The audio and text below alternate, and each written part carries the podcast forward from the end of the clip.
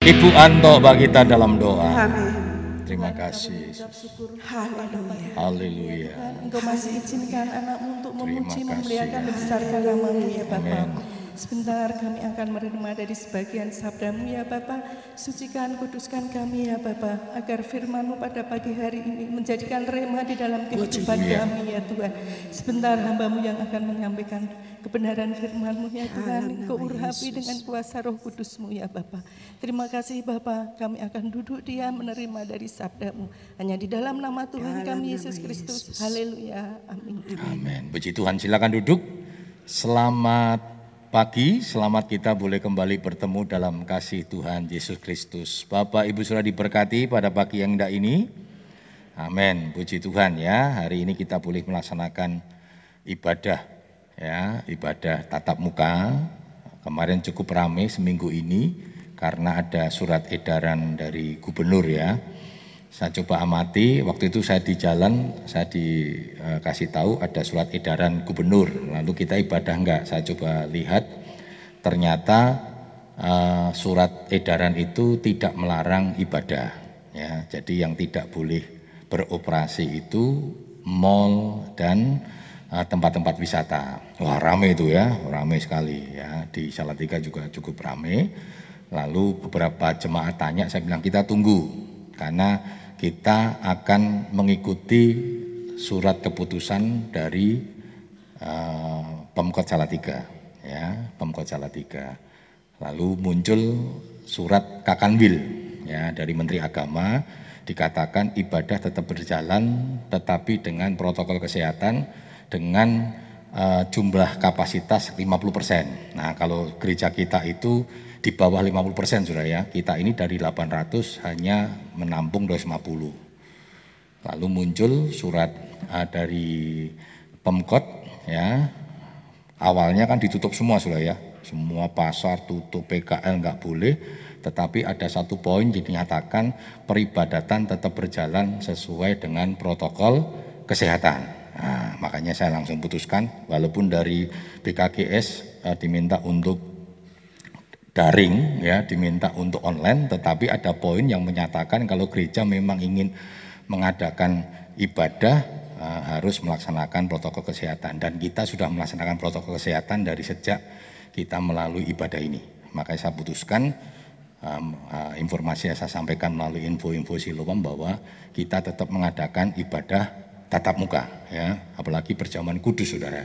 Ya bagi kita sangat eh, apa namanya eh, kita perlu eh, ibadah secara offline walaupun beberapa eh, usia yang memang tidak boleh ikut ibadah ya. Tetap menjalankan streaming live streaming. Jadi hari ini eh, tetap ada live streaming. Bapak ibu saudara yang mengikuti di rumah kita mempersiapkan diri kita dan sebentar nanti kita akan menikmati perjamuan kudus ya puji Tuhan kita akan bersama-sama mendengarkan firman Tuhan. Tema firman Tuhan pada eh, pagi yang indah ini mungkin sedikit dikecilkan. Saya mengganti face shield, saudara. Jadinya mungkin tadi soundnya sedikit ini ya. Melakukan kehendak Tuhan. Ya, mari kita bersama-sama melihat dalam Matius 7 ayat 21 hingga ke 23 ya. Matius 7 ayat 21 hingga 23 kita akan bersama-sama membaca ya. Nanti saya akan baca ayat yang ganjil, Bapak Ibu Saudara baca ayat genap. Mari kita sama-sama bangkit berdiri. Matius 7 ayat 21 hingga 23. Demikian firman Tuhan, bukan setiap orang yang berseru kepadaku Tuhan, Tuhan akan masuk ke dalam kerajaan surga, melainkan dia yang melakukan kehendak Bapakku yang di surga.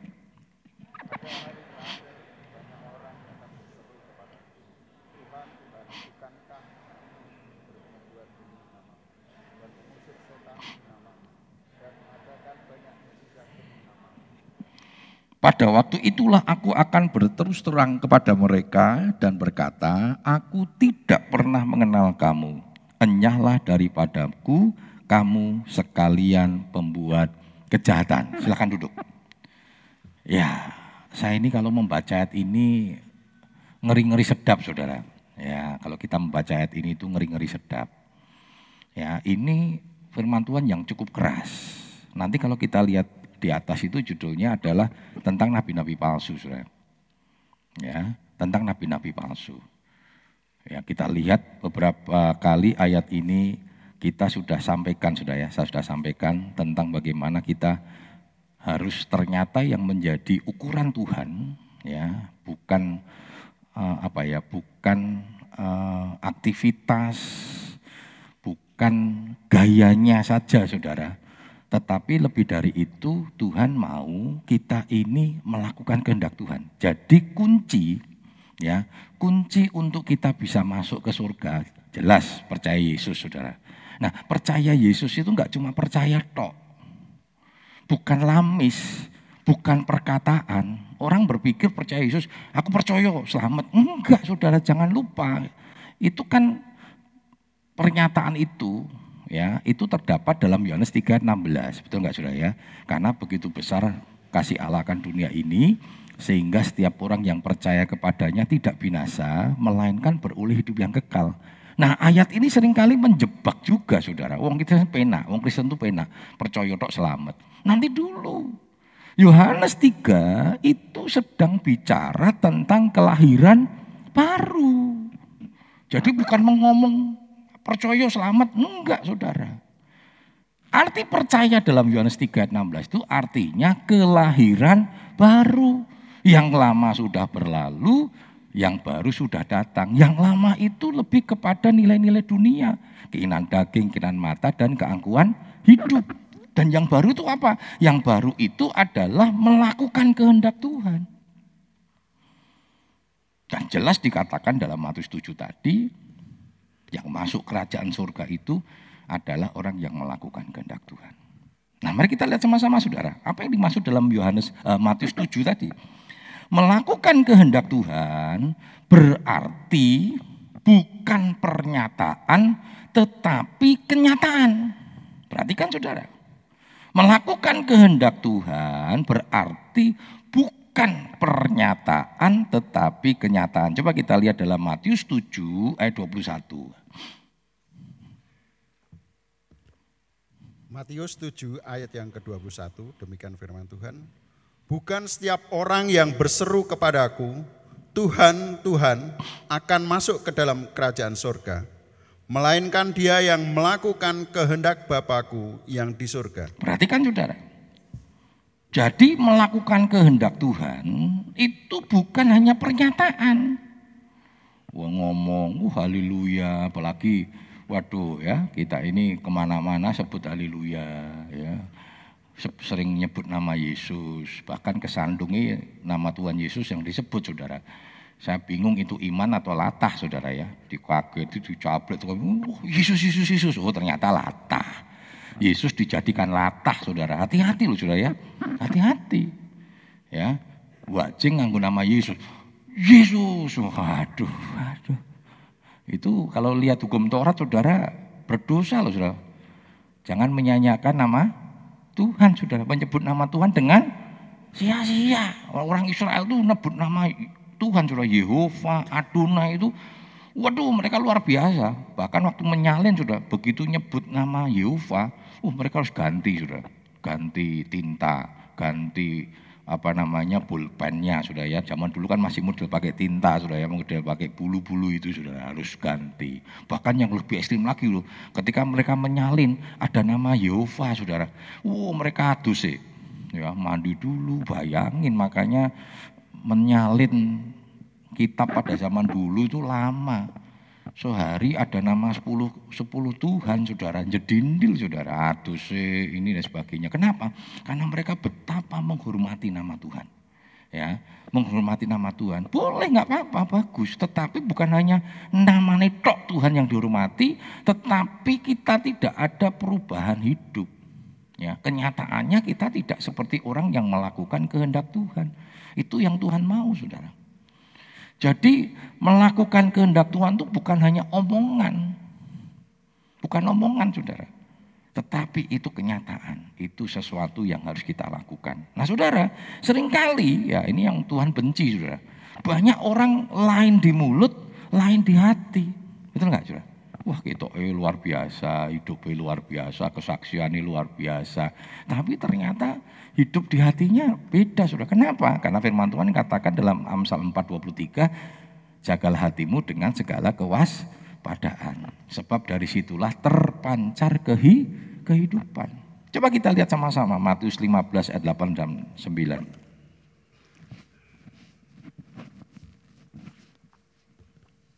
Matius 15 ayat yang ke-8 dan 9. Bangsa ini memuliakan aku dengan bibirnya, padahal hatinya jauh daripadaku. Percuma mereka beribadah kepadaku, sedangkan ajaran yang mereka ajarkan ialah perintah manusia. Loh, keras sekali saudara. Bangsa ini memuliakan aku dengan bibirnya, padahal hatinya itu jauh daripadaku.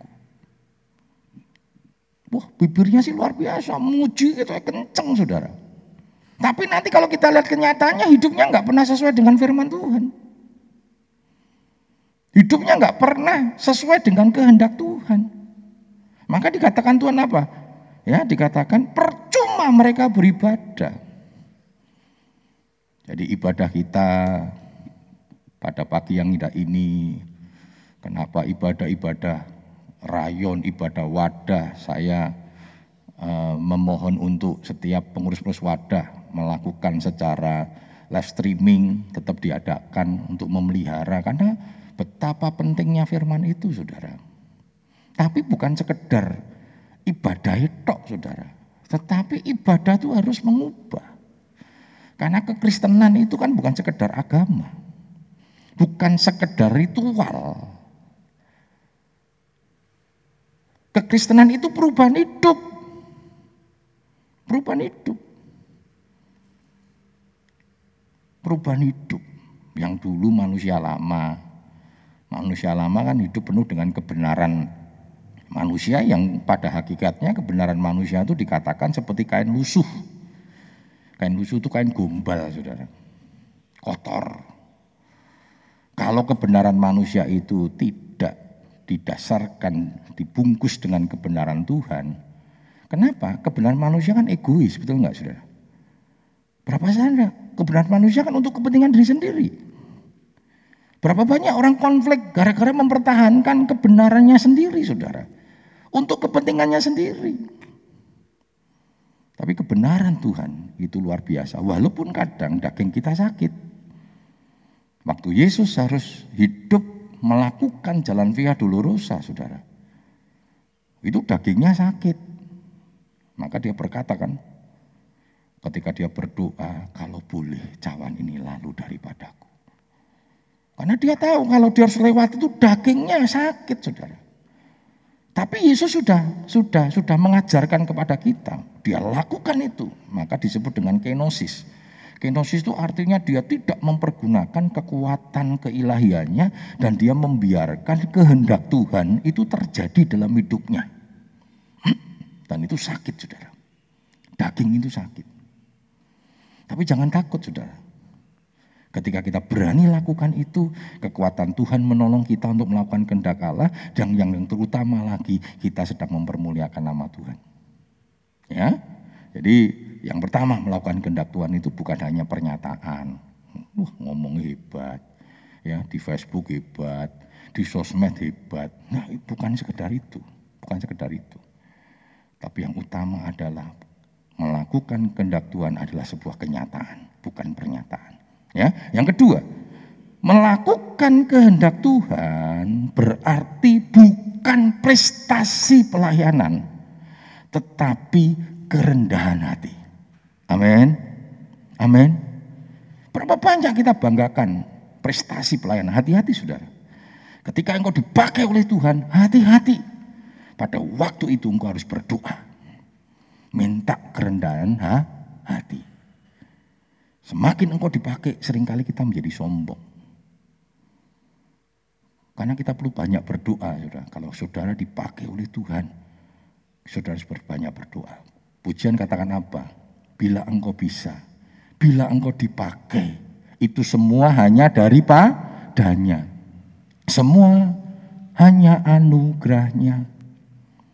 Itu pengakuan yang harus tulus yang kita berikan kepada Tuhan supaya kita tidak mencuri kemuliaan Tuhan. Karena semua kemuliaan harus dikembalikan kepada Tuhan. Dan kita tidak berlayak untuk menerima kemuliaan, mengambil kemuliaan, bahkan mencuri kemuliaan Tuhan. Ya, coba kita lihat dalam Matius 7 ayat 22. Matius 7 ayat yang ke-22, demikian firman Tuhan. Pada hari terakhir, banyak orang akan berseru kepadaku, Tuhan, Tuhan, bukankah kami bernubuat demi namamu dan mengusir setan demi namamu dan mengadakan banyak mujizat demi namamu juga? Nah, perhatikan saudara. Tadi waktu Tuhan ngomong begini, bukan setiap orang yang menyebut aku Tuhan, Tuhan masuk kerajaan surga, enak aja. Tetapi yang melakukan kehendak Tuhan. Nah orang ini nggak terima saudara. Orang ini nggak terima. Harusnya kalau kita ditegur firman Tuhan saudara. Ojo bila diri. Ketika kita tahu firman Tuhan datang sama kita, kita bersyukur minta ampun siapa pun yang menyampaikan kebenaran firman Tuhan selama itu kebenaran, dasarnya Alkitab, dasarnya firman Tuhan, minta ampun. Sadar, kenapa Daud itu orang yang berkenan di hadapan Tuhan. Kenapa saudara? Walaupun dosanya parah loh saudara. Dosanya menjijikan. Tapi ketika Tuhan tegur Daud melalui seorang nabi, bukan nabi Samuel yang hebat, yang terkenal, nabi kecil. Apa yang dia lakukan? Dia nggak ngomong gini, kurang ajar. Kowe sopo? Kowe pendeta cilik kok wani negur saya rojo. Tak perintahkan prajurit mati kamu. Kalau Nabi Samuel terkenal saudara dia Nabi besar. Tapi yang pasti dilakukan oleh Daniel, eh sorry, si Daud sudah langsung dia menangis. Dia minta ampun sama Tuhan enggak berbantah-bantah, tidak membenarkan diri. Makanya jangan heran saudara, dosanya enggak bisa ditutup saudara. Memori dosa itu enggak pernah bisa dihapus. Tapi Alkitab mencatat kisah Rasul katakan apa? Daud orang yang berkenan di hadapan Tuhan. Daud adalah orang yang melakukan kehendak Tuhan pada zamannya. Luar biasa saudara. Walaupun mungkin dosanya tetap dibicarakan oleh manusia, manusia tidak bisa mengampuni. Tapi di hadapan Tuhan clear. Yesaya katakan apa? Dosa semerah kermisi disucikan seputih salju. Jadi jangan cuma prestasi. Ini tadi wis ditegur. Wah, membela diri. Eh nanti dulu Tuhan. Aku bukan sekedar menyebut nama Tuhan, Tuhan loh dikatakan. Aku bernubuat demi nama nubuat. Ini pelayanan dahsyat. Banyak orang kagum dengan nubuatku. Berapa banyak saudara? Banyak yang ter apa ya terkagum-kagum dengan Mbak Nur ya, Mbak Nur yang kemarin berkata Ono Sriwijaya, lambang biru, Mbak Yu, Mbak Yu, Mbak Yu ya. Sepowi saudara.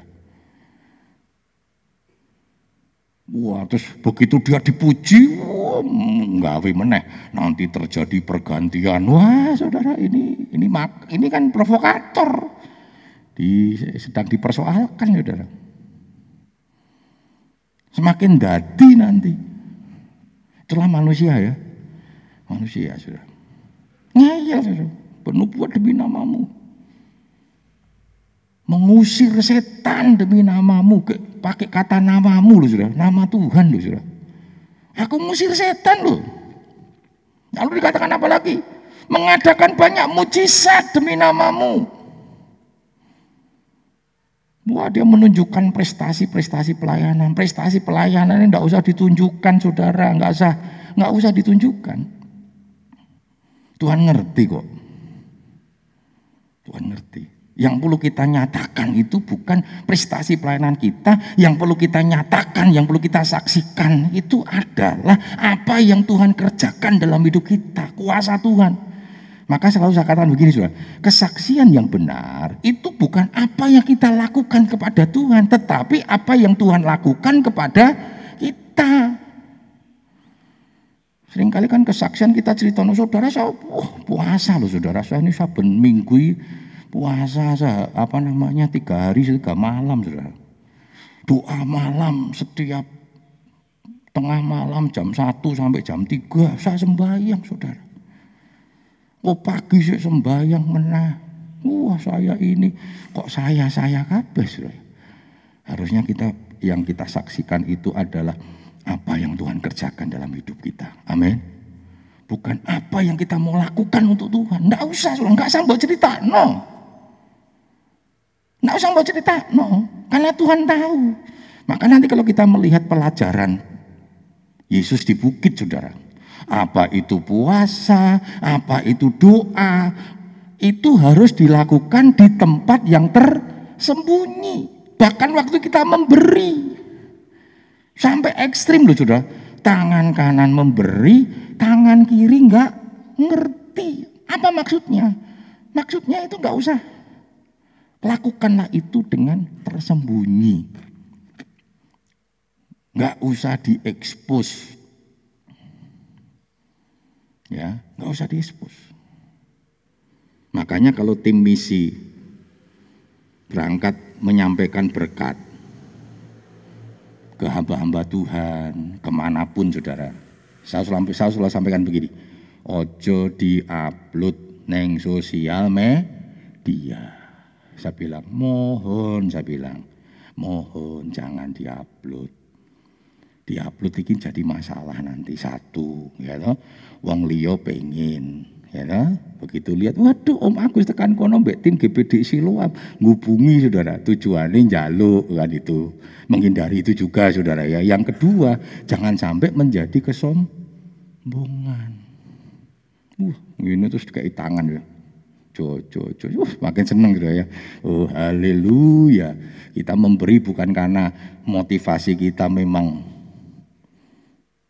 menjalankan firman. Jadi tim misi kita ini motivasinya apa sudah? Jalankan firman.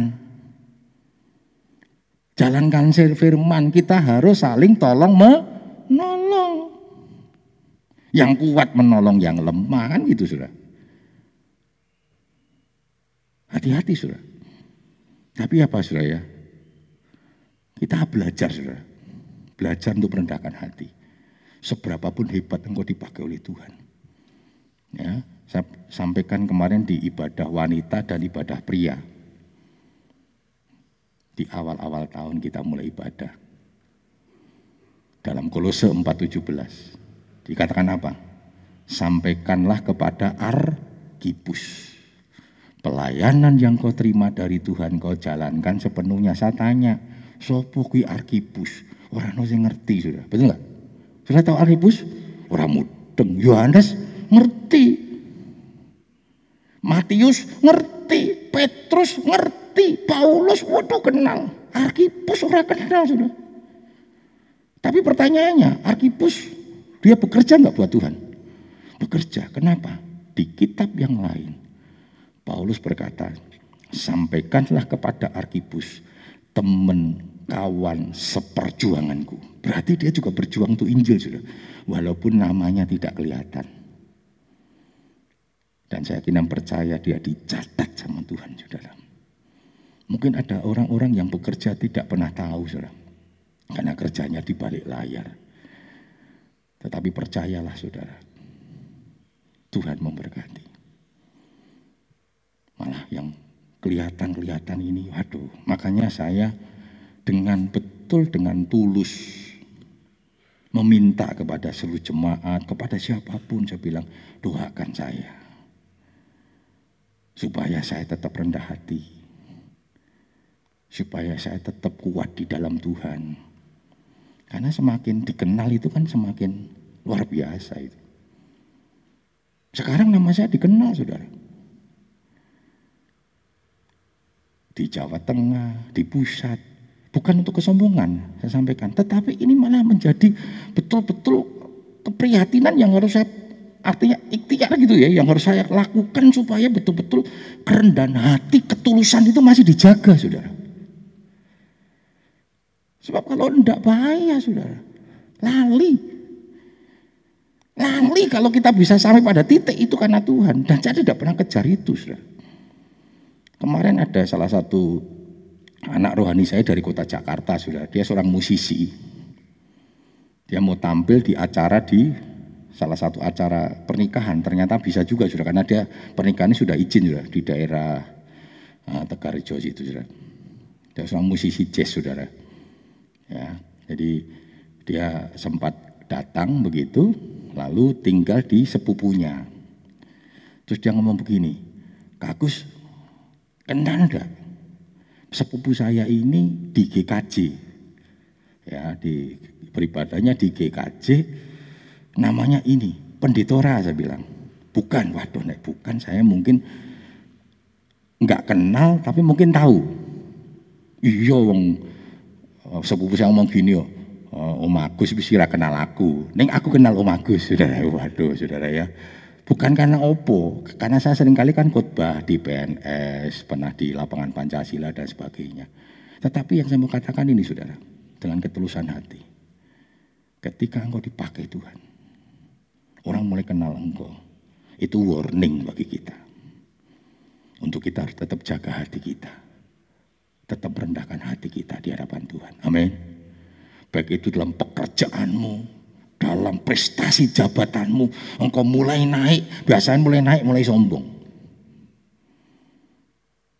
Mulai naik, mulai sombong. Mulai merasa dirinya hebat. Mari kita terus belajar rendahkan hati. Seperti tadi ya, Wuh, nanti sih Tuhan, aku ki wow, hebat loh, ngusir setan loh. Ya, saudara, mari kita lihat sama-sama Matius 11 29. Kita harus belajar rendah hati kepada Yesus. Tuhan itu siapa saudara? Dia raja di atas harga raja, tapi rendah hati. Ya, Matius 11 29. Matius 11 ayat 29. Pikulah kuk yang kupasang dan belajarlah kepadaku karena aku lemah lembut dan rendah hati, dan jiwamu akan mendapat ketenangan. Perhatikan saudara, suruh belajar kepada Yesus. Yesus sudah membuktikan tentang kerendahan hati. Buktinya apa? Dia mau jalankan jalan via dolorosa. Siapa Yesus? Allah di atas segala Allah. Kitab Yesaya katakan seperti anak domba dibawa ke pembantaian. Diem orang lawan. Padahal kalau dia mau ngelawan satu kata-kata, satu patah kata aja sudah dia bisa, dia mampu karena dia berkuasa. Tapi dia merendahkan hati.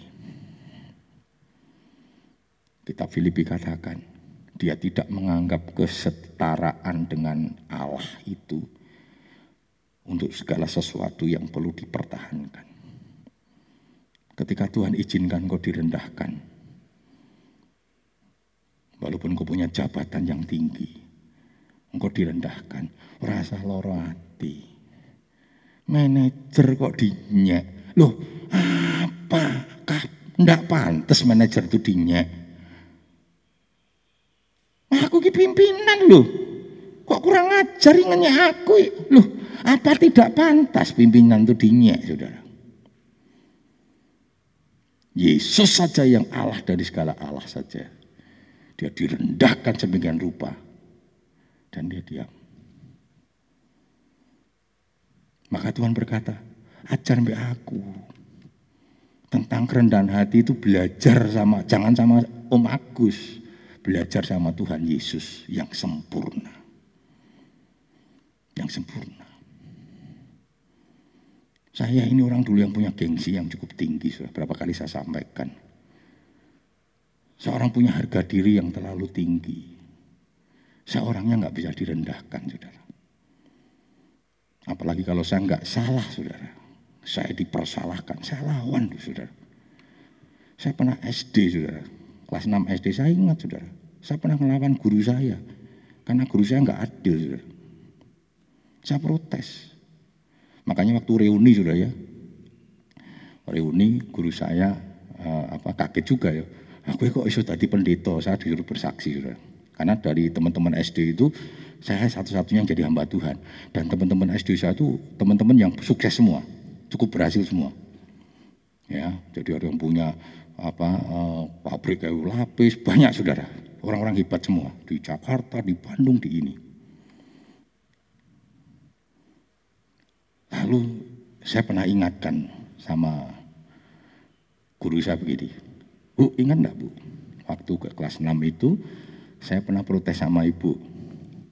Karena ibu berlaku tidak adil, saya bilang. Udah ingat saudara. Walaupun pada waktu itu guru itu marah sama saya. Saya dihukum saudara. Karena dianggap kurang ajar. Murid kok wani mbak guru. Ah sekarang dia minta ampun sama saya. Ah, sorry ya Gus yo, aku dulu salah. Aku kurang ngerti, gue menjadi pendeta. Anak ngerti aku jadi pendeta yo. Waktu itu, ya saudara. Itu saya saudara. Wah dulu seperti kebanggaan. Saya begini, pokoknya aku nek aku rasa salah disalah, oh tak lawan. Wah kita hebat sudah ya. Ini prinsip yang hebat, itu prinsip salah. Orang bener itu. Firman Tuhan ngomong balaslah kejahatan dengan kebaikan kok. Tampar pipi kiri kasih pipi kanan kok dilawan. Dan itu proses yang begitu berat bagi saya. Tidak gampang. Saudara. Tuhan hancurkan. Saya pernah berkata Tuhan hancurkan ini. Harga diri saya. Artinya hancurkan. Apa saya tidak bisa direndahkan. Hancurkan itu. Dan Tuhan proses. Proses. Yang paling luar biasa sudah. Saya masih ingat Bapak Gembala almarhum Bapak Yap Setiawan saudara. Di Kebunton. Itu orang yang rendah hati sekali. Saya pernah saksikan ya. Ada pendeta dari Kalimantan habis doa pagi datang ya Pak almarhum Om Yatu keluar dia bilang Om minta duitnya aku mah naik kapal pulang Kalimantan Om katakan begini tunggu dulu yo. Tante masih di dalam gereja. Kan biasanya ibu-ibu sih kunci sudah ya. Kunci duit saudara ya. Tante di gereja dulu nanti tunggu tante sebentar. Uh, langsung dong pelit. Pendeta gede yang pelit kurang ajar. Canom sudah. Saya waktu mendampingi dengan salah satu teman saya, teman saya itu waktu berangasan juga sudah. Wah, ratrimu ya pendeta digitu ke sudah. Gembala aku ya. Saya udah mau wah naik mengjotosan saya menang itu waktu itu sudah mengawai cilik pendeta. Saya udah mau marah sudah. Tapi apa yang dilakukan? Eh, diam kalian. Jangan. Terus malah teman saya ini memang seorang pengusaha apa namanya pagar gitu sudah ya. Saya waktu itu masih sekolah sudah ya. Eh kamu punya duit gak? Ada om, kasih dulu. Nanti om ganti, kasih dulu. Yang kedua, karena dia mbak mobil, antar ke terminal. Nek urung sarapan, tuh kok no sarapan. Saya nggak tahu tuh hati ini itu teman saya tuh saya gondok bener. Terus dia bilang, Gus, ngancani yo, rak. Saya bilang, nganggo motor, nganggo piye caranya saudara. Gue kan bareng ketemu mulai daripada balik. Ah, sebenarnya saya bukan masalah apa. Loro hati masih saudara, kurang ajar saya ki bapak gembalaku ki piye toh. Ngonek-ngonek ke kon ke kayak duit, nek urung sarapan tanya iya, antar sarapan. Waktu itu saya masih gondok saudara, karena belum ngerti saudara. Tapi dalam perjalanan hidup saya belajar. Makanya ketika Bapak Gembala saya itu mengalami apa ya, jadi eh, habis ibadah itu ibadah yang luar biasa, bukan ibadah Pantikosta, Sem, eh, habis ibadah tahu adakan doa kepenuhan Roh Kudus. Tahu dia tidak sadar selama 8 bulan. Karena memang gereja kebunton kuat saudara. Dia dibantu pernafasan. Jadi alat dari kasih ibu baru dipakai untuk Bapak Gembala kami. Waktu saya pulang dari, saya waktu itu praktek dari kota Jakarta, waktu pulang, saya ini orang yang tidak biasa, uh, yang biasa tidak tidur sudah ya. Saya itu betah melek. Saya bilang, saya yang jogo malam. Setiap jam 10 saya datang sampai pagi yang jaga dia. Saya nggak pernah deket sama gembala saya. Gembala saya orang menang sudah, nggak banyak ngomong. Tapi hari itu saya bisa deket. Saya bilang sama suster nek ngelapi, suster aku sing ngelapi wae yo, tak sing waslap ya, aku yang resik-resik. Dan ketika semua tertidur, saya pegang tangannya saudara, tak tumpang gening tanganku. kepala saya, Tuhan, biar roh kerendahan hati dari Bapak Gembala saya ini, Tuhan berikan kepada saya. Saya belajar seperti Elia dan Elisa. Saya dengan tulus nangis di hadapan Tuhan. Saya orang yang sombong. Saya orang yang tidak mau direndahkan. Saya mau belajar.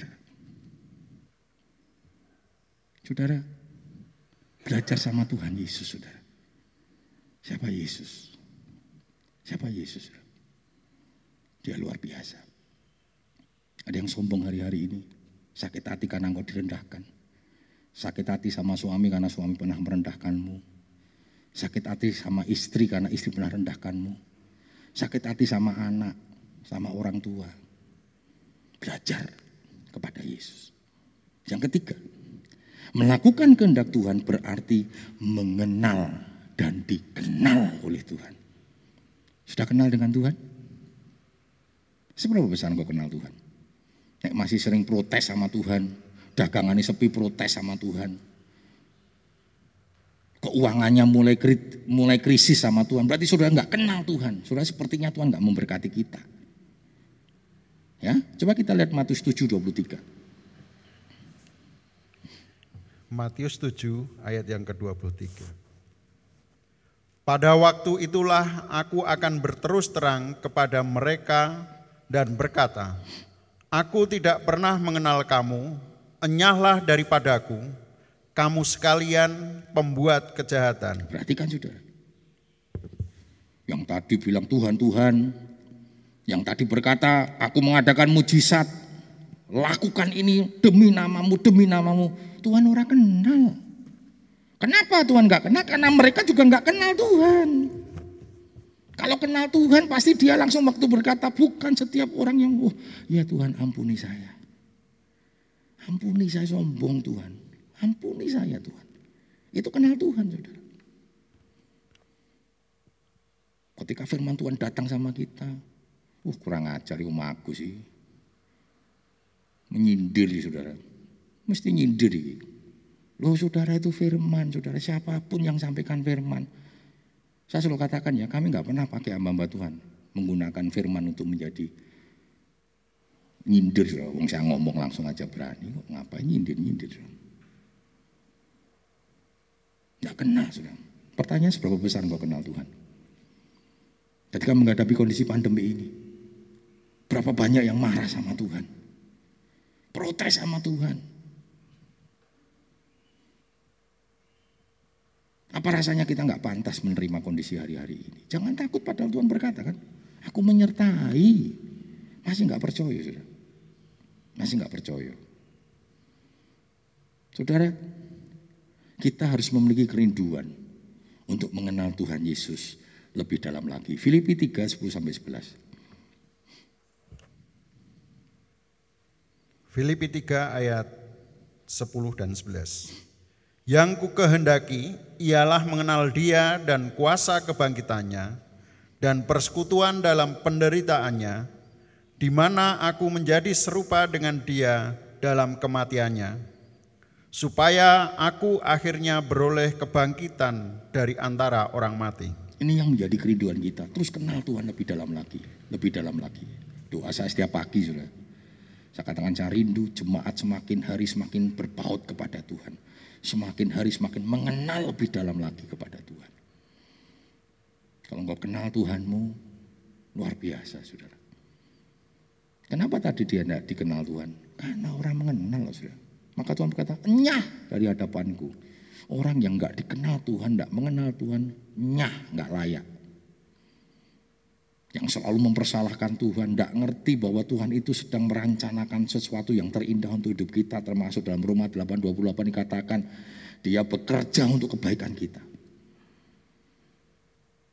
Nah orang yang mengenal Tuhan, goalnya apa sudah? Orang yang terus mengenal Tuhan lebih dalam lagi, goalnya apa saudara? Goalnya adalah memiliki hidup yang sama seperti Yesus. Filipi 2 yang kelima. Filipi 2 ayat yang kelima. Hendaklah kamu dalam hidupmu bersama menaruh pikiran dan perasaan yang terdapat juga dalam Kristus Yesus. Ini goal kita, Saudara. Dan ini visi kita.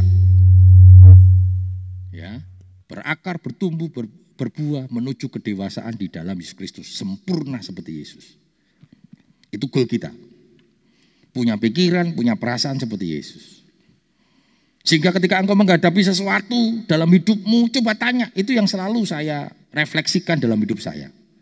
Ketika saya menghadapi sesuatu yang berat, saya bertanya kepada diri, saya sendiri. Saya mencoba merefleksikan itu dengan bertanya. Kira-kira Gusti Yesus kalau menghadapi ini piye yo? Ketika orang fitnah kita, jangan marah dulu, sudah. Jangan bereaksi dulu. Coba coba coba refleksikan dulu. Kira-kira Gusti Yesus nak difitnah piye yo? Oh nesu, ah, saudara harus nesu. Oh tak kampleng, oh saudara ngampleng orang itu karena hidup kita harus seperti Yesus kan betul nggak? Tapi ketika sudah difitnah Yesus, Yesus ber, akan oh Tuhan ampuni mereka. Sebab mereka tidak tahu apa yang diperbuatnya. Loh Yesus disalib itu kan karena fitnah, betul nggak saudara? Dia karena fitnah saudara. Tapi dia katakan apa? Bapak ampuni Artinya apa saudara? Tuhan sedang berdoa untuk orang-orang yang memfitnah dia supaya orang-orang yang memfitnah dia itu ojo dibalas sama Tuhan. Jangan dihukum sama Tuhan. Bukan sekedar orang balas tetapi mendoakan supaya tidak dihukum oleh Tuhan. Saudara difitnah terus, difitnah terus. Sudah diem. Terus ono kabar. Eh, bagus sik mitnah kue ketabrak setum. Waduh. Dalam hati puji Tuhan. Terima kasih Tuhan. Disaksi ke saudara itu pembelaan Tuhan. Jangan main-main sama pendeta. Ditabrak setum banyak kue. Pendeta. Jangan main-main. Itu pembelaan Tuhan. Waduh saudara. Orang prihatin malah. Jangan saudara. Kita harus prihatin dengan orang-orang seperti ini. Amin. Ya Tuhan mungkin membela dengan caranya, tetapi itu jangan kita membanggakan itu. Berarti hati kita nggak tulus, saudara. Dan jangan menghakimi itu, itu pembelaan. Kan Tuhan nggak ngomong baik kue.